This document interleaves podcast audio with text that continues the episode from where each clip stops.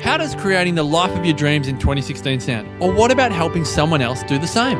With Christmas approaching, the Well and You range of inspirational products is all inspiring. Choose from vision board kits, a gratitude box, a John box, coaching packages, and more.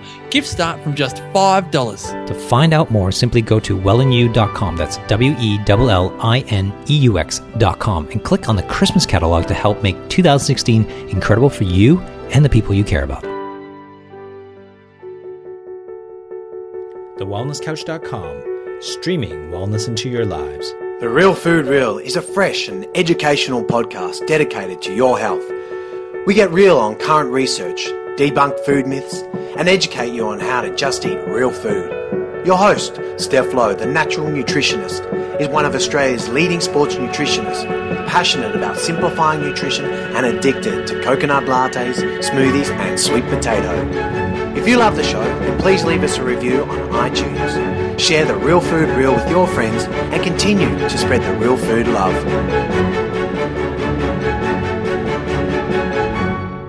Hi, team, and welcome to the next episode of The Real Food Reel. Today on the show, we have Bob Seebohar, board certified specialist in sports dietetics, the former director of sports nutrition for the University of Florida, and sports dietitian for the US Olympic Committee. Today, Bob and I chat all things sports nutrition and physiology. Hi, Bob, and welcome to the show. Hello, thank you, Steph. I am honored to be on here. So, uh, so a, a very warm thank you to you. Wonderful. I'm really excited to chat with you today. But before we dive in, can you set the scene for us with some more information about yourself um, and certainly your career to date?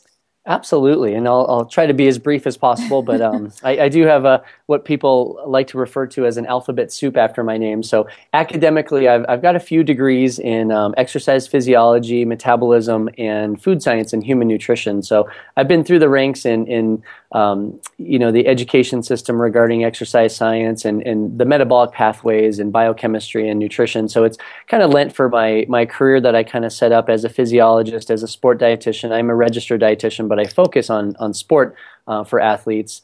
Um, I've, I've been a strength and conditioning coach for 15, 16 years now, and I'm also an endurance coach. So I coach a lot of triathletes, um, both at the Olympic level and down all the way down to kids and teenagers. So um, currently, I'm the owner of eNRG Performance, which is a performance uh, and fitness training center in Littleton, Colorado, and we offer everything from physiological testing, metabolic efficiency testing, all the way to endurance coaching, training, and, and a recovery center in here. And then we also do quite a bit of sport uh, nutrition with my six dietitians that I've got on, on board with me.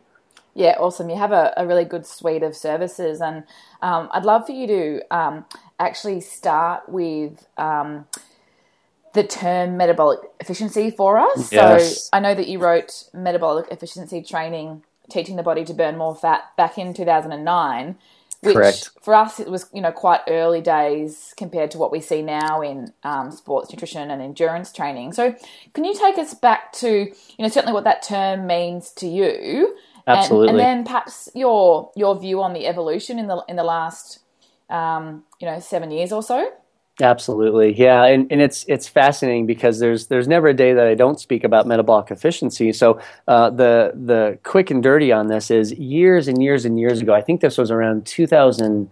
2002, I believe it was, and I, I've been working with athletes and specifying, um, or specifically working with endurance athletes. I am an endurance athlete, so obviously that was my niche, and it really ran across a lot of endurance athletes uh, having GI distress, nausea, vomiting, bloating, diarrhea, those kind of things in, in, in endurance events. And you know not able to sustain a good body weight body composition. So i was you know back then you know 13 years ago i was, I was kind of racking my brain as a as a practitioner thinking you know why why is this happening to me why is it happening to my athletes so this is this was the birth of metabolic efficiency was actually because I couldn't figure out how to decrease the the chances of GI distress in endurance athletes. And what I ended up doing, and I, I did everything practically that you could do from a dietary perspective. Um, and practically, I, I said, there's got to be something else I'm missing. So I, you know, I went kind of back to my books and what I learned through my undergrad and, and my two graduate degrees, and read papers and, and you know, went through all my physiology and, and biochemistry books and I and I came upon something called the crossover concept, and and I had remember learning about this my freshman sophomore year in undergraduate physiology. But you know, some of these things leave leave your brain, and you're thinking, "Oh, okay, I learned it, but how applicable is it?" it turns out that the crossover concept was really the the formulative birth of metabolic efficiency because the crossover concept and very similar to what I'm describing with metabolic efficiency describes the the the amount of fat or carbohydrate that your body uses or burns if you will at different intensities. So as I played with that a little bit more and I really looked into that and I started being my own guinea pig, I realized that if you could manipulate daily nutrition in athletes, you could actually manipulate the percentage of fat versus carbohydrate that they burn in training. Could be swimming biking running does you know endurance skiing it doesn't it doesn't matter.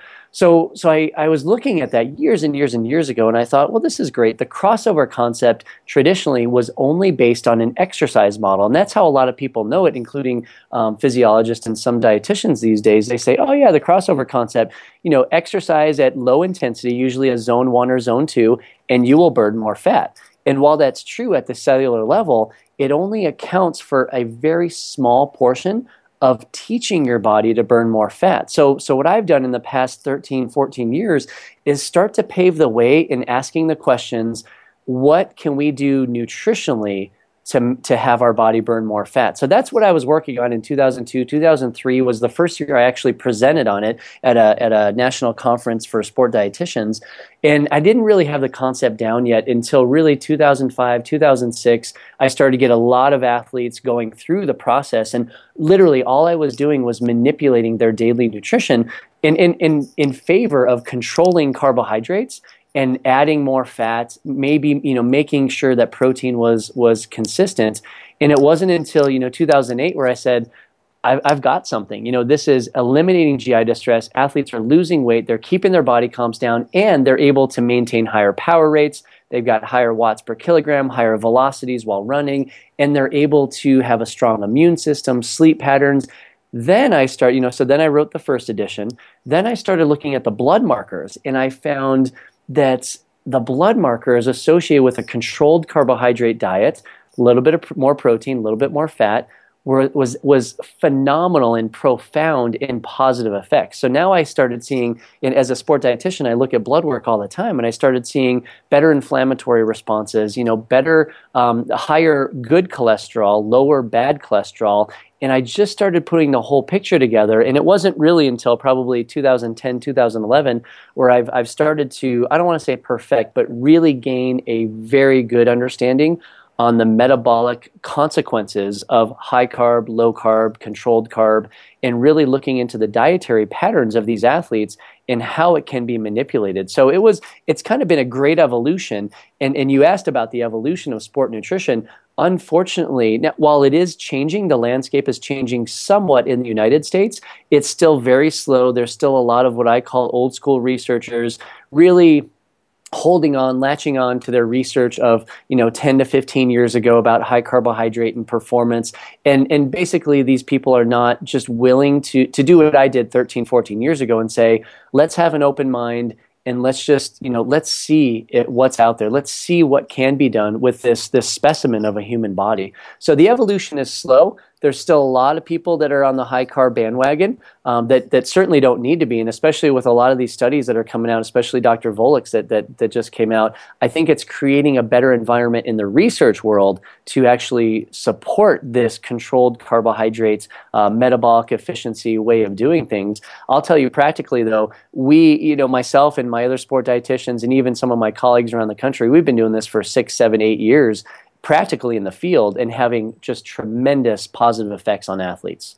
Oh, absolutely. And I think it's a really cool story that you just shared with us. I can only imagine um, how many blank stares and strange looks oh. you would have got back in 2013. Oh, sorry, 2003. It was, it was amazing. And, and, by my colleagues, you know, by, by, by registered dietitians. Mm. I remember leaving that presentation thinking, wow, I've never had such a quiet audience mm. who have looked at me like I was an alien. yeah. I always say it's like I'm speaking another language to some people. yeah, absolutely. Absolutely. So, um, what I was going to ask you actually is how conventional was your previous approach? So, when you were coming up with the GI distress and all the yep. inflammatory responses to high carb, low fat, or certainly what we once recommended, were yep. you were you very conventional in your prescription and certainly what you did personally? I was the most conventional mm. you could probably get. So, mm. so back in you know the, the mid '90s and early 2000 is when I was um, finishing. I, I, did my undergrad and my graduate work, and you know back then, what as a dietitian coming out of, of academia in the United States, they they teach you how to be clinical, a clinical yeah. dietitian working in hospitals and doing our rotations. And I came out of my clinical rotation thinking all right, this is great. Like I've got a lot of numbers. I can run grams and kilo, and I can do all this stuff and calories. What I found coming out was the only thing that was taught for athletes was high carb, low fat, little bit of protein, but only at the right times. And I was I was that that athlete. I grew up an athlete, and I always kind of felt. You know, I'm I'm also Italian, so I grew up in an Italian household, very high carbohydrate. Mm um, diet. So it was it was a game changer for me, but it wasn't. You know, I, I call it brainwashing. I was that typical new sport dietitian who was brainwashed and carbs, carbs, carbs, carbs. Nobody understood the benefit of fat. And it, it really it wasn't until I started challenging myself and asking the question, why do I believe in this? You know, what I, I, I understand that there's research, but there's something that is not going right. Something conventional is not correct in this equation. Um, and that's that's when I started to flip the switch. You know, I still remember a lot of my early a lot of my early career Ironmans having GI distress and you know having to stop at the porta potties every mile during the marathon. And and I remember those times, and they're so prominent in my head because they're so disturbing that I think that's what really fueled my fire because I didn't want athletes to experience what I experienced. And unfortunately, we still have athletes experiencing that. well, there's a few things there. I mean, I think firstly, there's this acceptance of it being normal. Absolutely. when it certainly isn't. And, you know, I say to everyone, like, why would you do a 16 week build and, and try to get so fast and so fit to have such an interruption with toilet stops the whole way home? Absolutely. Absolutely. Mm. Yeah, and it's you know it's it's a it's a it's a game changer. I mean, you can think of the how many hours an athlete spends training, and you know sometimes you may get GI distress, sometimes you may not. But the race, it's it's usually one race that is so important for that athlete that if if if you're talking about GI distress or the risk of it, that we don't want to roll the dice. You know, we don't want to leave that to chance. And that's that's one of the main concepts that comes out of metabolic efficiency, although it's definitely evolved and not, you know, it's not just about GI distress anymore. It's a lot like I have a huge focus on health and longevity with it now because we we've got a lot more data in terms of what controlling really at, at the end of this, what controlling your blood sugar really does for your health and your performance. So it's there's there's a lot more that that, that meets the eye. Yeah, absolutely. So many benefits. So let's talk yep. more around. Um, we call it the crossover point. You call yep. it the crossover concept. Same thing. Yep. So. Um, what was your personal experience? Do you know where your crossover point was, and perhaps where it is now? Yeah, I didn't. Uh, yeah, I did. Um, mm. So I actually. So so in it must have been 2003, 2004 um, when I was starting this as as a phys- as a trained physiologist too. I was thinking, okay, if I've got these nutrition ideas there must be some way to test them, right? So, and that's where I, I, actually created not only the metabolic efficiency concept, but also the testing. And and back then, you know, ten, what is it, twelve years ago or so, I started messing around a little bit with a metabolic card, and I had a lot of experience in VO2 max testing, respiratory testing, lactate testing. So I started to play around with some different protocols. And yes, I, I did, I did find it, and I did test myself.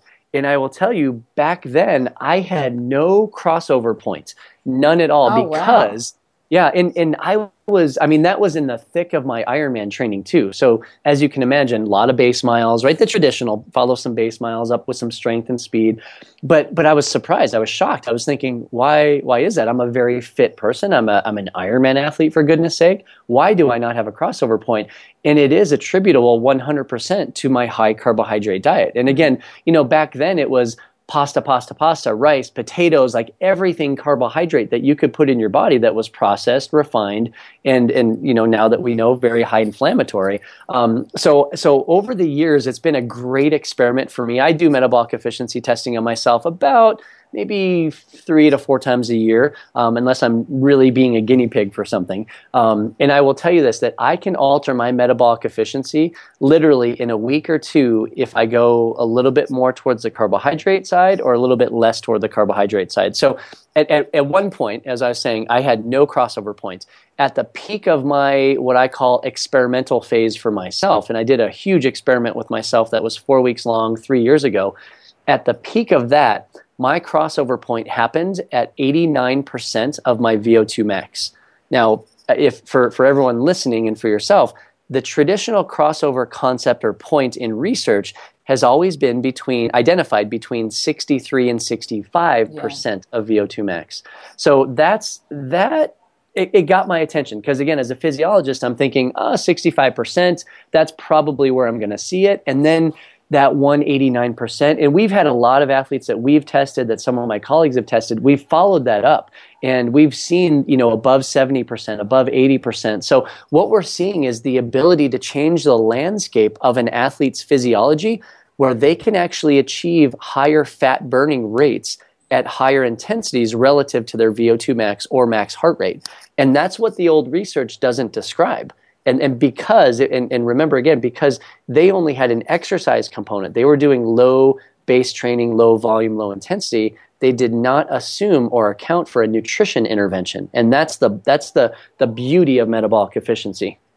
Oh absolutely. I think that's the best part that we see in you know, following the nutritional intervention, that crossover point shifting to the right just changes Absolutely. their entire experience. Absolutely, yeah, and that's you know it's unfortunate. Like I, I read research articles like crazy, and you know they just they keep on referencing you can't burn fat at higher intensities, and mm. I just I just it, it, it almost upsets me because practically we've been seeing this for at least five to eight years with athletes that you can burn fat at higher than 65% in, you know intensity or relative intensity based on VO2 or heart rate. So it's it's a bit concerning, but you know the the practicality of it is it's happening, it's working. Um, we're seeing a lot of athletes in the states, from ultra runners to Ironman, even down to short course, adopting it and really becoming a better athlete, and, and as described as improved health and improved performance.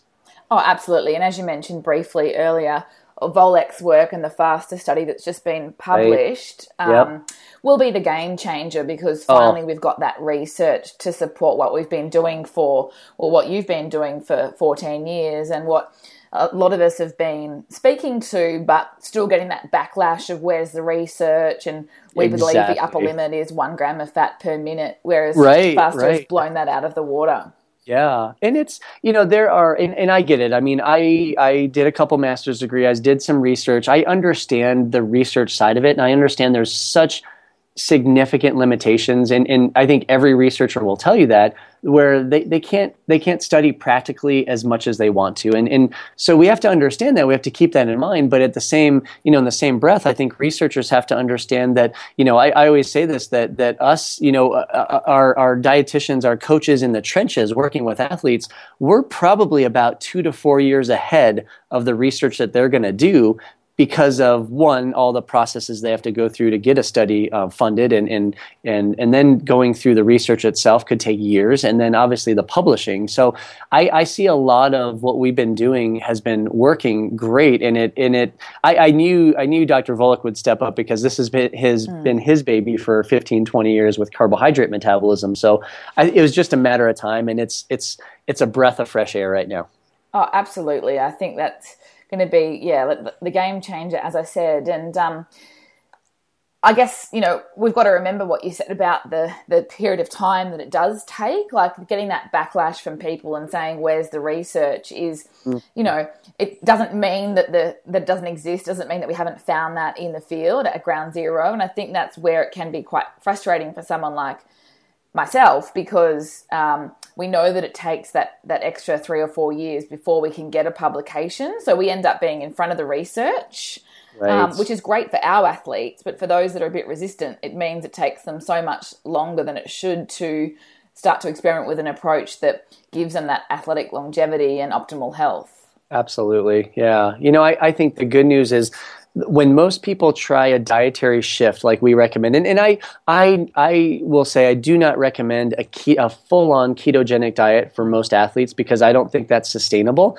um, I, I think it's it's very healthy and it works as we know but i, I want to make sure that it's a lifestyle change yeah. and they can actually periodize this throughout their training and their life so i haven't found that you know a ketogenic diet is necessarily um, is is an is a is a necessity essentially. What I've found that that I you know I've got kind of a sweet spot for the carbohydrate control that I call it um, throughout a daily basis, and I periodize it based on tr- an athlete's training cycle. So my my sweet spot, if you will, is consuming between 60 and 150 grams of carbohydrate per day. Yeah. And I and I fit that into their training cycle. So as their energy expenditure is going up, then obviously we we account for that in carbohydrate needs. As it's going down, same thing. But if if you look at that number, when I tell people that number, they are shocked because because in, in I, came from the same conventional uh, wisdom, right? I used to eat 400, 500 grams of carbs per day because I thought that's what my body needed, right? And when you say 60 to an athlete, they look at you, if they know their numbers and what they've done, they look at you like you are crazy, mm-hmm. right? The good news, it, it only takes them to, to feel the benefits of a nutrition intervention, it usually only takes about one to two weeks, right? It takes a lot longer to be fat adapted, but the feeling of wow i feel better i have better energy my sleep patterns are better. I, I, may not get sick as easy but you know my training is good. I'm recovering faster. That is the great part is that is such an, a, an acute finding with athletes is it doesn't take too long for them to actually say this works right? It, now it may take month, months and months and months to be able to get their crossover point or what i call metabolic efficiency point you know closer to their vo2 max but at least they're seeing some beneficial health and performance improvements in the early beginnings. Oh, absolutely. And I think I think you make some good points there about ketosis to start because you know this needs to be a lifestyle. Like my crossover point without any specific intervention, any really much training was well over 80%. And that's only because oh, I've been eating this way for a long, long time. Right. You know, I can only imagine what changes I would make if I was to do a four week experiment like you did a few years ago. And that's what I try and share with my athletes. It doesn't need to be drastic, but right. we need to start to get that periodization, as you say. I think too many people make the mistake that they need to eat the same every day Absolutely. Which can't make sense for these athletes that might have a one hour day or a rest day or a six hour day in terms of right. their output. So we've got to start to really think about the needs of the individual each day and certainly within the build. Exactly. Yeah. And I've, you know, a lot of people say, "Oh, this is just for long endurance athletes." I mean, I have implemented this in in bodybuild or you know fitness competitors, weightlifters, uh, sailors. I used to work with the U.S. sailing Olympic team it, it, it's it's there. You know, it can be the recreational person just going out for a 5K or training for a 5K. So I like to spread the news that this isn't for elite athletes, elite Ironman athletes. You know, I like to I like to make sure that everyone re- knows that there are significant health and performance benefits to it. Um, you know, as an example, my my mom follows a metabolic efficiency plan. She's not an athlete, but but she appreciates the blood sugar control and what it does for her health and in her aging continuum. Oh, absolutely. And the satiety that people get and the freedom they get from being hungry all the time or having those cravings or yes. energy slumps in the afternoon, those changes are huge for everyone, regardless of whether they're sedentary or, as you say, an elite athlete. Absolutely. Absolutely. Not to mention the longer term health benefits.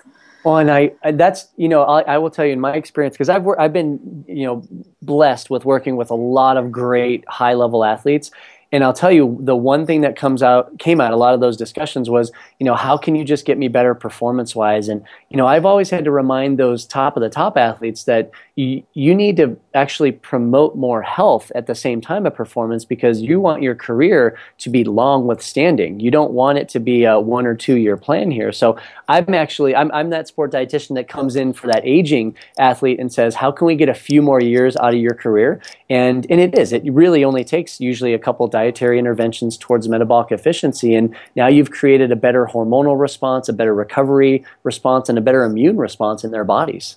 Yeah, and that's one of my favorite things that's happened lately with this shift that I've seen the last three years is that I have athletes approaching me with the goal of athletic longevity, which I think oh. is just ah. awesome. It's not about necessarily getting leaner as goal number one, which you know it might be yep. a nice benefit of LCHF or metabolic efficiency, but right. the fact that they've got that goal to be the healthiest and to be able to do a sport that they love for many many years in the future is just an amazing transition from my point of view.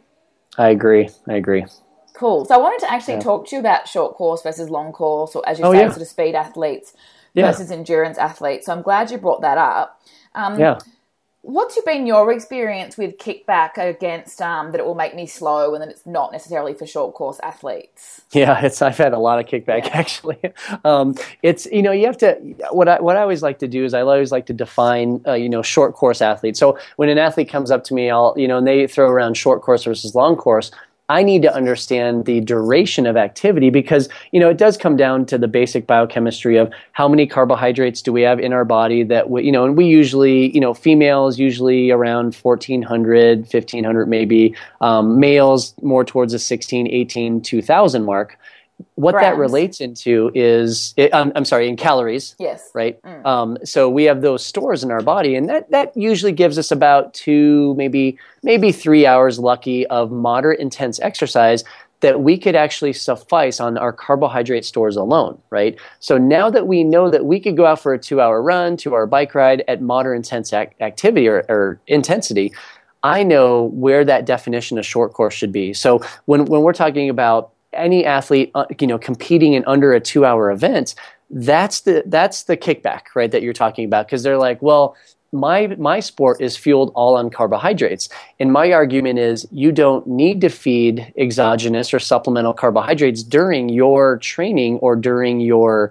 race if if in fact you are under 2 hours or you know 2 hours and change so one it's changing that landscape Two, it's making sure that the nutrient timing is very, and this is, I am huge on nutrient timing because if, if you don't, you know, if you go, say you, you do a track workout uh, in the, you know, in the afternoon and you're not fueled for that track workout, you may not be able to do the velocities that you need to make a physiological adaptation for your body from a, from a physiological perspective, not nutritional.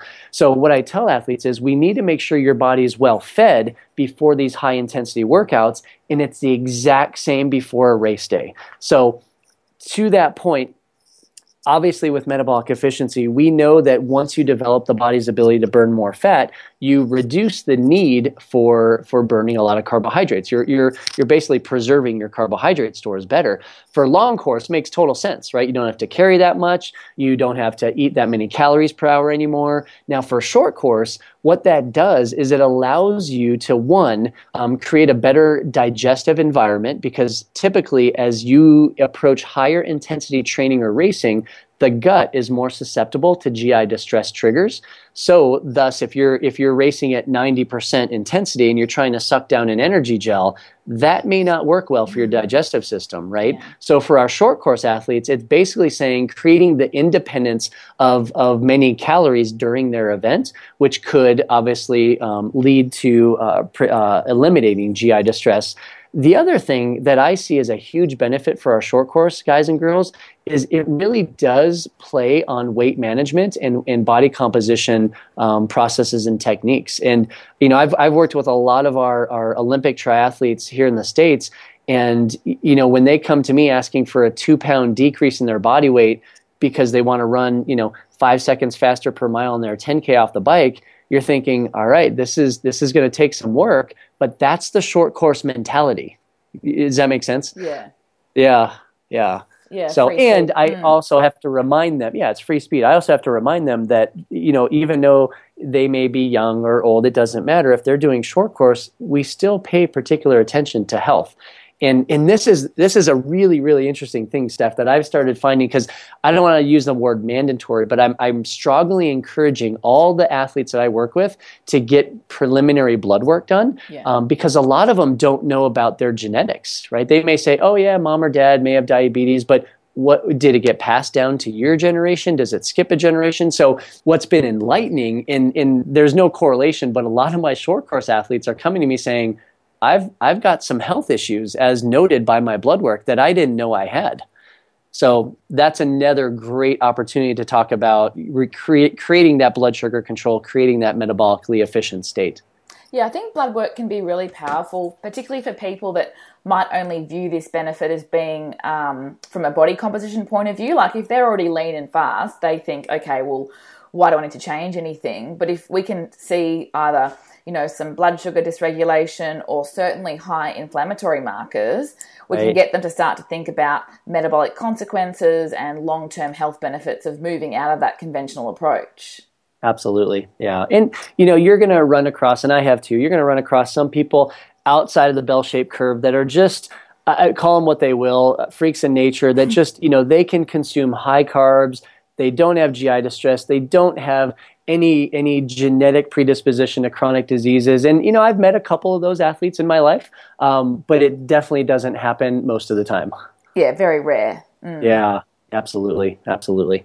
Yeah. So talk to us more about nutrient timing. So if someone's feeling a bit, little bit slow when they 1st mm-hmm. make the move to a metabolic efficiency approach, what would you mm-hmm. change?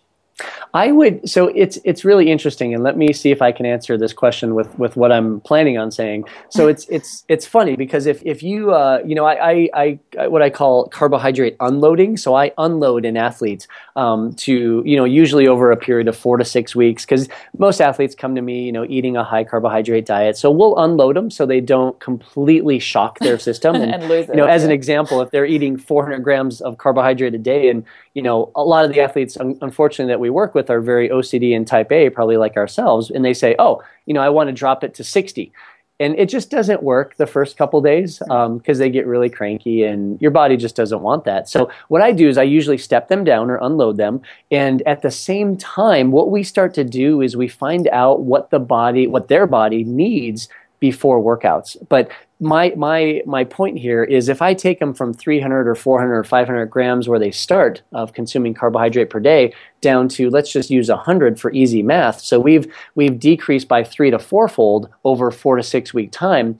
What I like to do then, if if we agree that the 100 grams a day is good for them, they feel good, good energy level, good sleep, everything is is checking out what I will do is introduce 15 to 20 grams of carbohydrate in the window before a quality training session. Not not just a i'm going to go for a 45 minute aerobic run but it has to be quality. There has to be a speed or a strength component.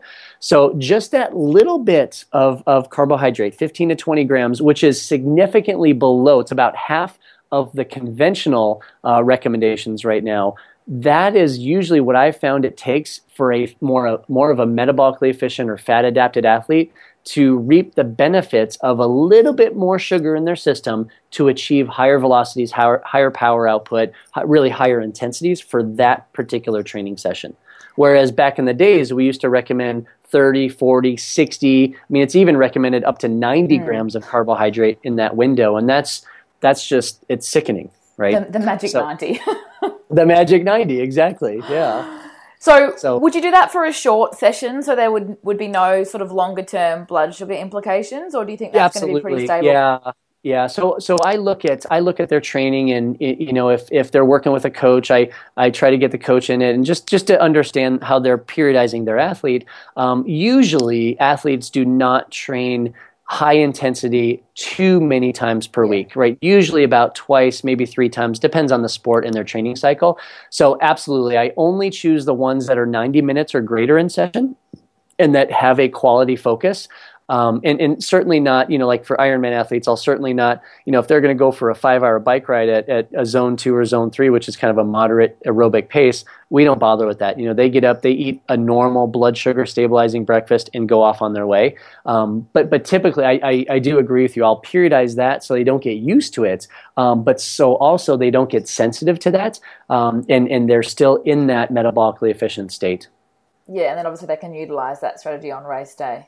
Absolutely. and the beauty of that, since you bring that up, is you know a lot of these athletes in the past, conventionally, have always said, you know, a week before the race, they said, you know, Bob, how do we? What race day nutrition plan do you have for me?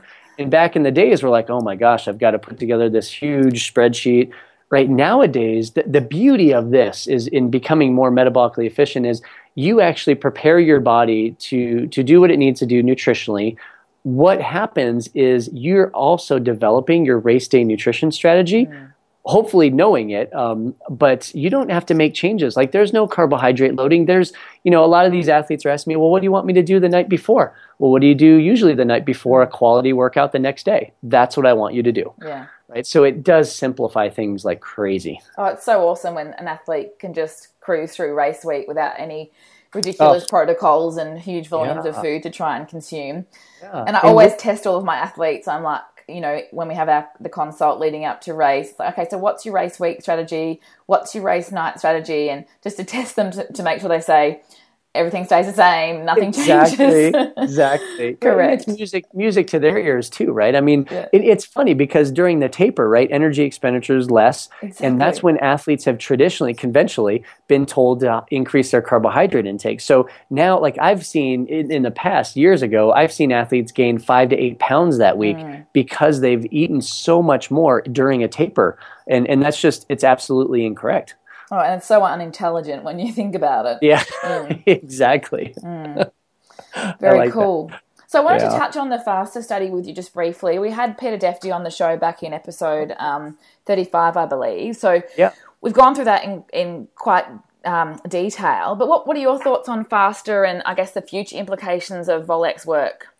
You know, I I one commend Dr. Volek for one bringing this out in, in public view. I mean, he's done a lot with in with carbohydrate metabolism and insulin resistance, and now to take it to the more I know I don't want to use the word elite, but definitely advanced athletes because I, I knew a lot of those athletes that participated in his study. They are definitely advanced, and it kind of gives us an idea of what's happening inside that body. I appreciate the fact that we know now that you know kind of back in the days we knew that if you could feed your body a lot of carbohydrates um, you could actually probably probably most likely absorb more carbohydrates. And and like you were saying earlier the window was closed in terms of how much fat we could actually process and and, and utilize for energy. So i appreciate one him opening up a new window of understanding of fat metabolism opportunities in the body. Um, two what i really really appreciate is is the fact that he is he, he took the two groups, right? Because most research is just sometimes they take two groups, sometimes they don't. I love the fact that he comes out and he says, listen, the, the high carb diet, yes, they burn fat, but the lower carb diet burned exponentially more fat and were able to sustain the paces, sustain the, the intensities. The thing that I really like about that study is now comparing the performances of these two groups of athletes, because that's what a lot of people have poo pooed in the past. Well, they have, but also most of the studies have been done without the adaptation phase. So, of course, the athlete's not burning more fat because they've only just cut the carbs they've been relying on for decades. Right, right. And, and you know, it's a good point. Like I just read a little bit of research this week and was asking my team of dietitians to to uh, really uh, go through it with a fine tooth comb. And you know, a lot of the comments on a lot of these studies that we're still seeing is, you know, you're talking about a five to maybe seven, maybe 10 if you're lucky, day intervention program, the body doesn't adapt in, in terms of that, that fat adaptation metabolic efficiency in terms of performance and what we're seeing in, in blood markers, it doesn't adapt that quickly. So I, I love the fact that he took these, these athletes that have been following the LCHF and then following the high carb, and that was their normal daily nutrition plan because that that allows us to get a better understanding of the chronic nature of shifting your nutrition one way or the other. Yeah, absolutely. And certainly with the understanding that these athletes have been doing it for a number of years as well. So they've had that, like Zach Bitter, and I know uh, John Rutherford, Ben Greenfield, like Yep. they've been doing it for a couple of years. So their metabolism has completely shifted to the right, shall we say. Absolutely, absolutely, yeah. And it's I, I see a lot more research. You know, I think I think what Jeff has done with his research is he's now sparked the interest. I mean, this was not a pilot research study, but what I think it's going to do is really now encourage a lot of the PhDs in, in the United States, actually in the country, to say that is interesting. I've got some grad students. We're gonna they're gonna start replicating it. They're gonna start changing the protocols. I love that to death because now we'll get an even greater understanding in terms of the science side of, of what we're seeing in the practical nature of this. Yeah, again, with the science finally catching up with what's happening in the real Absolutely. World. Absolutely, absolutely. Yeah. Which sometimes doesn't even happen. I mean, some of these things that we've used in in practical situations sometimes is, is never really researched, or they, you know, sometimes they find um, some some decent things, but not great performances. I mean, I, I teach this. I've, I've also developed the metabolic efficiency training specialist certification, and it's funny because when we teach these new specialists to go through this, we actually analyze the past research. And it, it is so funny because I remember a few of these. Their conclusions are, you know, there is no statistical difference between lower carb and higher carb uh, on performance. And, and what I teach these new people coming into this is you have to actually read the methodologies, the results, hmm. because in fact, it, it, I can I can remember two off the top of my head. Two of these studies actually did show improvements, real time improvements, or I guess real life improvements, but statistically they were not um, of value because of power or sample size, what you know, call it statistical method that they used. But you know, I remember one that that was specifically an increase. I think it was an increase, 11% increase in power, um, which extrapolated into like four minutes of, of of a triathlon. You know, being ahead four minutes of your competitors. So we, we have to be careful of the research we read and not just go to the abstract or the conclusions, but actually have that fine eye to pick apart these research studies. And that's that's one thing that, that I love to specialize in and just bring to the public's attention. Yeah, I think that's really important. I mean, I don't know the public really understands that even the sports nutrition studies that we've seen over the last four or five decades have been funded by Coke or Nestle. Right. Or there's been a vested interest, right? So we Absolutely. haven't necessarily got the answers that we are now getting with independent research. Like even with what. Tim Noakes is doing with the Noakes Foundation now, being able to fund these studies on on diabetes um, and the benefits of LCHF is fantastic because yeah. there's no vested interest. So we finally get to have a look at some some cross sectional studies and um, certainly the long term benefits of this approach. Yeah, very true. Very true. Yeah. yeah. It's it's an exciting time for everyone. I, I will tell you that. I mean, it's it's it's exciting for me because I'm starting to have some scientific validation to metabolic efficiency. Um, but but you know, I think if, if I would have just rested on my laurels years ago, I, I, don't I don't think we'd be having this conversation. To be honest with you, I, I you know I've been I've always been that that sw- that salmon swimming upstream. That you know always challenging conventional wisdom, not in a bad way, but always asking the question why. And you know I, I think it's finally taken course that that we've got some some validation scientifically in addition to hearing about all these these athletes and all their performance and health improvements. It's it's fantastic right now. Oh, absolutely. And I don't think we would be where we are without you. Like we're all really grateful of you being a pioneer with metabolic efficiency and certainly pushing the boundaries for over a decade when, you know, it wouldn't have been easy back then for sure.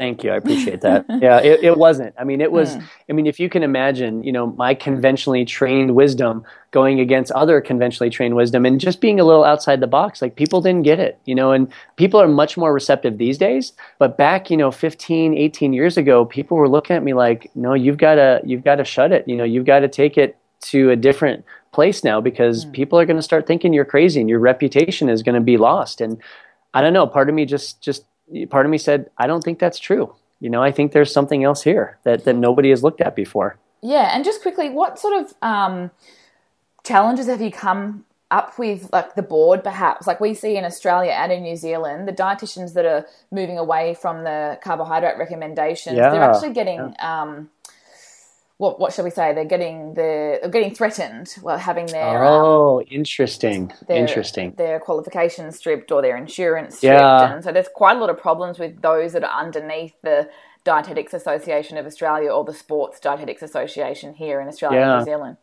It's that's fascinating. I haven't heard that, and that's it's somewhat problematic because mm. you know I think we're all in this trade. We're all we're all kind of together. You know, mm. I I haven't seen any backlash. I certainly haven't felt it. The reputation has not taken any dings. Okay. Um, you know, I still I still speak nationally. Um, what I will say though is a lot of my old school, well, not my, but a lot of the old school dietitians here are, are not grasping that concept. So there, there, it's clearly defined and clearly separated. What I'm also seeing is a lot of these new dietitians coming out of school and our 20 or 30 year olds, they're starting to actually have this open mind because I, I will tell you this, um, and especially with my concept nutrition periodization, it is actually in undergraduate and graduate textbooks. So they're being taught that finally some of them it really depends what i'm seeing it depends on the institution that they do their education at. Some are very progressive and some others are not but at a, at a dietetic standpoint or a, an academy standpoint i have not seen any backlash. And, and in fact i think a lot of people you know i belong to a lot of sport nutrition listservs. A lot of my colleagues are, are actually appreciating the fact that we're starting to cha- challenge in a good way. You know we're starting to ask questions and I, I, think it's more appreciated than it is looking down looking down upon right now. Yeah, that's interesting. It's certainly a very different environment to what's going on in Australia and New Zealand. So yeah. hopefully it won't be long before we catch up. I, I think I should come down there and we should have some uh, discussions. yeah, yeah, absolutely. Yeah, I'm I'm thankfully um, you know removed from that not being underneath the DAA, but yeah, it's... certainly to see colleagues getting threatened. And even oh. with what Tim Noakes is copying in South Africa, it's horrendous. Oh, I bet. Mm. I can't imagine. Yeah. Well, and you guys have you guys have a lot of prominent sport dietitians who've been doing this for quite a few years in your area. I think that's part of the the challenge, right? The conventional wisdom. Yeah. Yeah, yeah. Yeah. I'm hoping that we'll see some shifts. Um, you know, I think someone like the DAA, they, they can't ignore the research when they their, their foundation is based on being um, abreast with modern research. So Yep. we can only Yep. hope that they will start to slowly change. Yeah, you know, I, th- I think we can all be optimistic. Um, Absolutely, and, and and if not at that higher level, you know, maybe we can see some change at a at a lower level and and actually affect some change at a higher level. Yeah, absolutely. Mm, Yeah. Which is why we keep doing what we're doing. Exactly. So I just wanted to touch on a little bit of fueling and um, talk to you about any, uh, sorry, some of the products that you recommend to your athletes. Oh, yeah. So we are going to Yeah. have um, some of the guys from UCAN on the show Okay. in, Yep. um, rec- in in episodes coming up in the near future. So I just wanted you to share with us um, your recommendations for sports nutrition and, and why you're involved with UCAN. Yeah, absolutely. So I, w- I will say this when you create a better metabolic e- efficiency state in your body, you definitely require less calories and less carbohydrate per hour. We, we know that. We've proven it with testing, with obviously with real life. Um, I'm, I'm, not gonna, I'm not going to talk badly about the simple sugar products out there. I will just say they are not as necessary anymore um, as we create these different nutritional athletes, right? So that's that's my my first uh, first note to say that. But I will say this, you know, years and years and years ago, um, at my my UCAN store, my Generation UCAN store is is quite funny because I was at the University of Florida at the time, and one of the founders was trying to track me down and had, had called Florida, and I had, I had since left and gone to the U.S. Olympic Committee, and he got a hold of me, and you know I, I get I get calls, and I'm sure you do too, you know, weekly, monthly basis, saying, "Oh, I've got this product," and you're like, "Oh, okay, here we go." Mm. Right? There's there. What are they going to say on this one? You know, what what can be different? That in my mind, I'm like, what can you change for this to be different? And he approached me and he said, you know, we've got this product and, and we have no idea if there's any application in sport nutrition, but we love your your experience, you know, based on your experience. We just love your feedback. So he told me a little bit about it. And at the end of the conversation, I said, you know, it, it may have some application, but I would really have to see some research um, to, to just know, like, if, are, you know, kind of prove what you're saying. And usually that closes the door on most companies, right? They're like, oh, thank you for your time. I guess I won't be talking to you anymore. But it's fascinating because then a couple of years later, he called, and I, had, I hadn't heard from him. A couple of years later, he called me up. He's like, okay, we have research. Can I send you the study? And I was, I was, I was taken aback. I was thinking, are you serious? You hmm. actually you had research done. So they they had research done at a university level here in the states. And you know it, it showed exactly what he thought. And at that time i told him okay so you've got one research study. And granted it's one. So people are going to pick it apart and they're going to chastise you because it's only one. And it was done on males. And, and you know you can go on and on. Mm. But i said the results actually support what you were saying. So, and, and at that point, this was years ago, at that point, they weren't on the market yet. They weren't even called Generation UCAN. I said, I think if, if, if you really put this to the test, I think this could revolutionize the way I, as a practitioner, work with athletes in terms of products. And right there, he, you know, you could just see the gleam in his eye. He was thinking, "Wow, we actually might have something Yeah. here," because cause they weren't even thinking about the sport nutrition market. It was merely for, and, and you'll hear the story when they talk to you, but it was it wasn't for sport nutrition. So it was it was great in that aspect, and they've grown it and they've they've fine tuned it. Um, so I I love recommending using it myself, but Generation UCAN because it doesn't have simple sugars. It doesn't like everything the research says. It doesn't spike blood sugar. It doesn't spike blood insulin level. It actually promotes more fat oxidation during exercise.